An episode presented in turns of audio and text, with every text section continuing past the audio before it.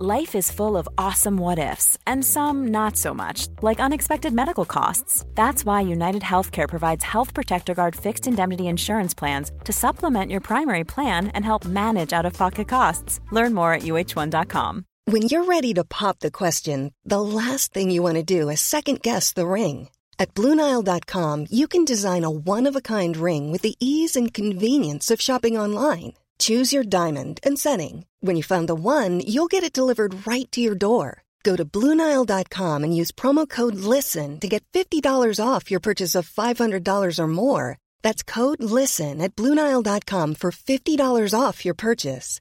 Blue Nile dot com, code LISTEN. Hold up. What was that? Boring. No flavor. That was as bad as those leftovers you ate all week. Keke Palmer here. And it's time to say hello to something fresh and guilt-free. HelloFresh. Jazz up dinner with pecan-crusted chicken, or garlic butter shrimp scampi. Now that's music to my mouth. HelloFresh. Let's get this dinner party started. Discover all the delicious possibilities at HelloFresh dot com.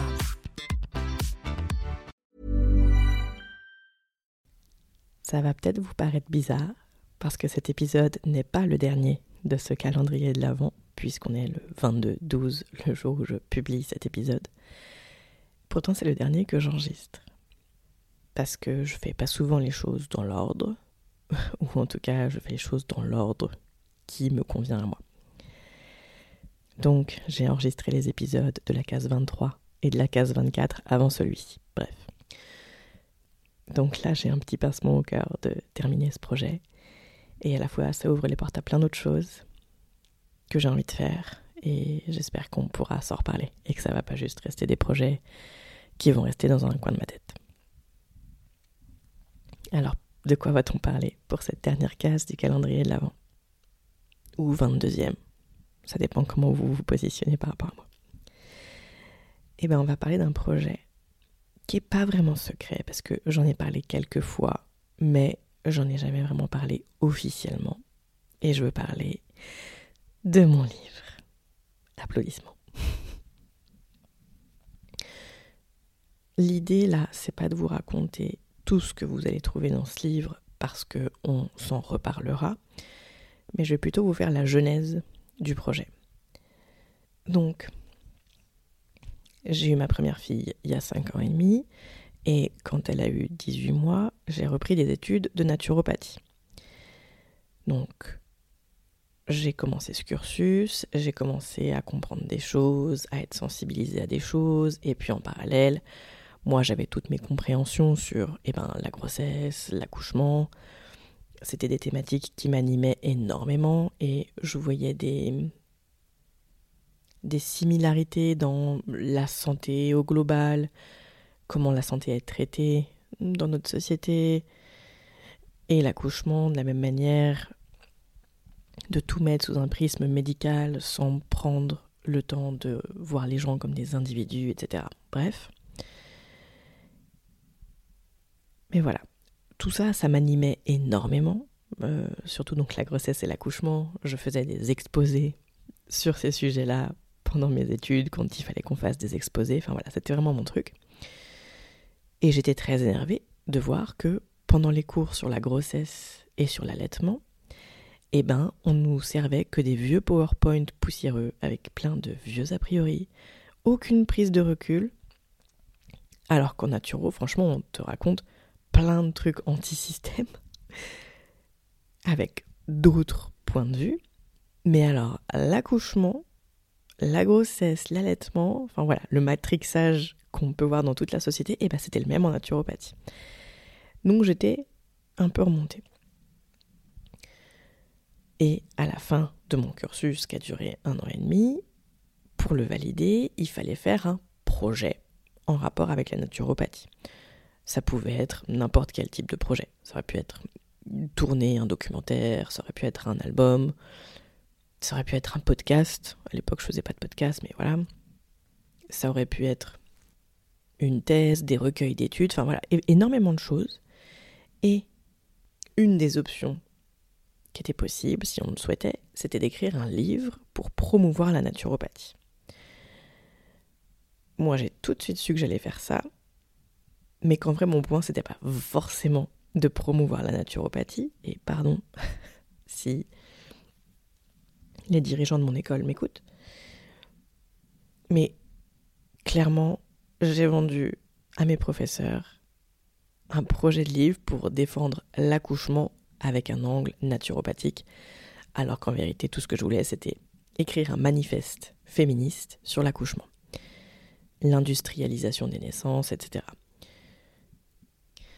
Donc j'ai écrit mon projet, j'étais enceinte de ma deuxième, donc j'étais full hormones, hyper vénère, je me rappelle encore.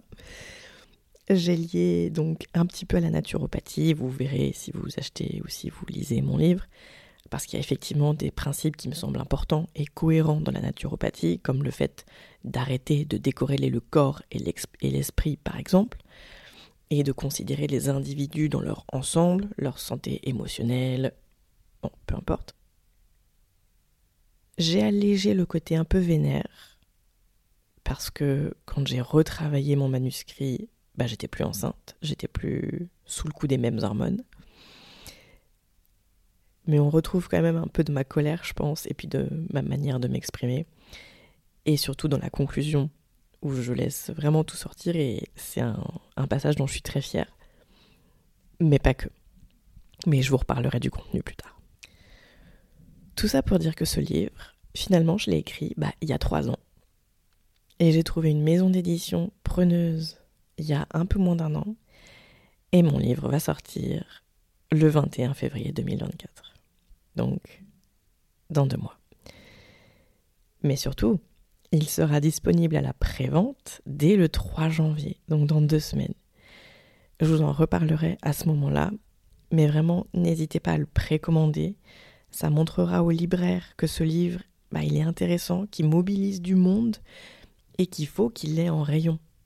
Parce que c'est ça quand même qui est intéressant aussi, c'est que les gens qui ne me connaissent pas puissent tomber dessus dans un rayon et se dire « Tiens, c'est intéressant ce truc, euh, voilà. » Mais encore une fois, je vous redirai tout ça, je vous donnerai les liens pour les précommandes, voilà.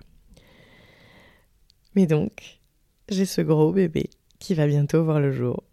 Et je suis vraiment hyper heureuse de me dire que mon travail va bientôt pouvoir être présent de manière tangible entre vos mains, en fait. Parce que voilà, les podcasts, c'est dans les oreilles, les vidéos, c'est dans les yeux, mais enfin voilà, il n'y a pas de... Vous pouvez l'oublier, en fait, tout ce que je dis, raconte. Et le format papier, c'est un format que je trouve vraiment intéressant. On peut y revenir comme on veut, on peut cocher des pages, on peut souligner des passages qui nous marquent, on peut mettre des post-it. Vous verrez, je cite plein de chiffres, des études hyper précises que vous pourrez aller étudier ensuite. J'expose plein de notions et je peux aller bien plus en profondeur que ce que je peux faire sur les réseaux sociaux. Et encore une fois, là dans ce podcast, je vais plus en profondeur, mais l'oral et l'écrit, c'est pas pareil. Enfin, en tout cas, moi, je trouve que c'est pas pareil. Et que ça se complémente vraiment. Et enfin, c'est pas des redites, quoi, tout ça. Voilà. Je suis contente. Et à la fois, évidemment, je suis terrorisée que ce livre fasse un flop. Et en même temps, je sais pas, je... J'ai pas l'impression d'avoir des attentes euh, incroyables. Enfin, peut-être que si, je ne sais pas, je verrai bien. Si j'ai huit précommandes le vingt-quatre, le vingt et un février, je serai peut-être triste. Et peut-être que ce sera ok. Mais bref, je vous en reparle bientôt de toute façon. Et je vous dis à demain pour l'avant-dernière case de ce calendrier. Prenez soin de vous. Why don't more infant formula companies use organic, grass-fed whole milk instead of skim? Why don't more infant formula companies use the latest breast milk science? Why don't more infant formula companies run their own clinical trials? Why don't more infant formula companies use more of the proteins found in breast milk? Why don't more infant formula companies have their own factories instead of outsourcing their manufacturing? We wondered the same thing. So we made Byheart, a better formula for formula. Learn more at byheart dot com. Ever catch yourself eating the same flavorless dinner three days in a row? Dreaming of something better? Well, HelloFresh is your guilt-free dream come true, baby. It's me, Keke Palmer. Let's wake up those taste buds with hot, juicy pecan-crusted chicken or garlic butter shrimp scampi. Mm. Hello Fresh. Stop dreaming of all the delicious possibilities and dig in at hello fresh dot com. Let's get this dinner party started. Hi, I'm Daniel, founder of Pretty Litter. Did you know cats tend to hide symptoms of sickness and pain? I learned this the hard way after losing my cat, Gingy. So I created Pretty Litter, a health monitoring litter that helps detect early signs of illness by changing colors, saving you money and potentially your cat's life. Pretty Litter is veterinarian developed, and it's the easiest way to keep tabs on your fur baby's health right at home. Go to pretty litter dot com and use code ACAST for twenty percent off your first order and a free cat toy. Terms and conditions apply. See site for details.